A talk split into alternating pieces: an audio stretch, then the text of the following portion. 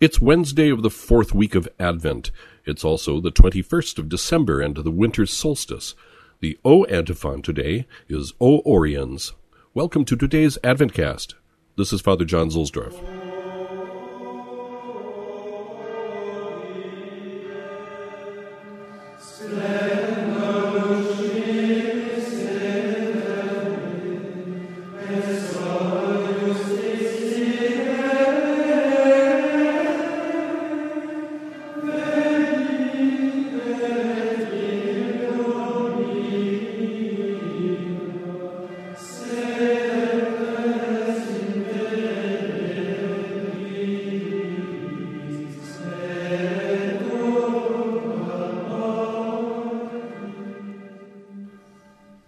This is the solstice day for the northern hemisphere, the day which provides us with the least daylight of the year.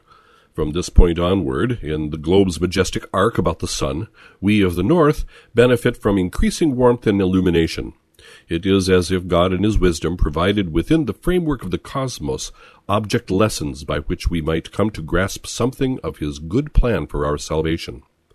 Let us turn to the light repent our evil ways and habits, and grasp onto Christ in his holy church. For as we read in Scripture, For God so loved the world that he gave his only Son, that whoever believes in him should not perish, but have eternal life.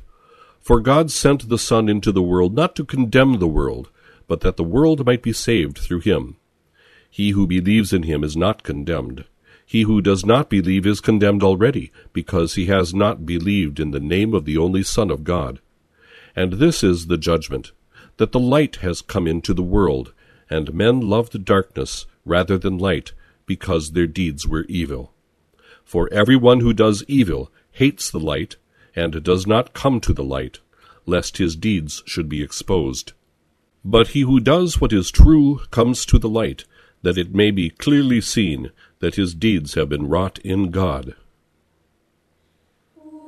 John chapter 3, verses 16 to 21.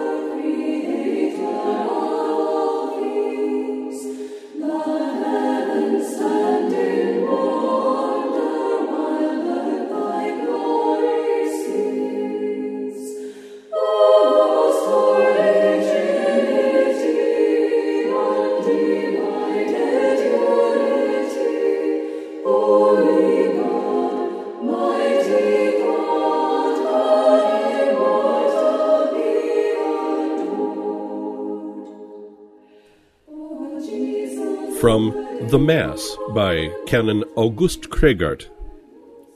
In making the sign of the cross, we ask for divine blessings through the merits of Christ crucified. The words are secondary. The sign of the cross is often not accompanied by any form of words. But usually and naturally, the sign of the cross is accompanied by a declaratory formula which almost takes the form of a Trinitarian profession of faith.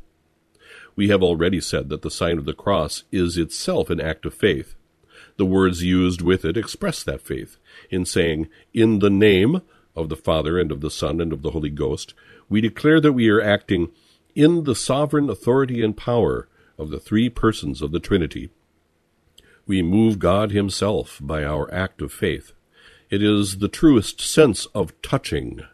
God is touched by it and by it, moreover, we are truly brought into the divine presence. Our act of theological virtue, faith, most truly gives us a living hold upon divinity itself. When we say, In the name of the Father, and of the Son, and of the Holy Ghost, we are vitally united to the Trinity. We profess that we are acting for the glory of the Trinity. Therefore, the sign of the cross fits perfectly into the pattern of the glorification of the Trinity through the liturgy.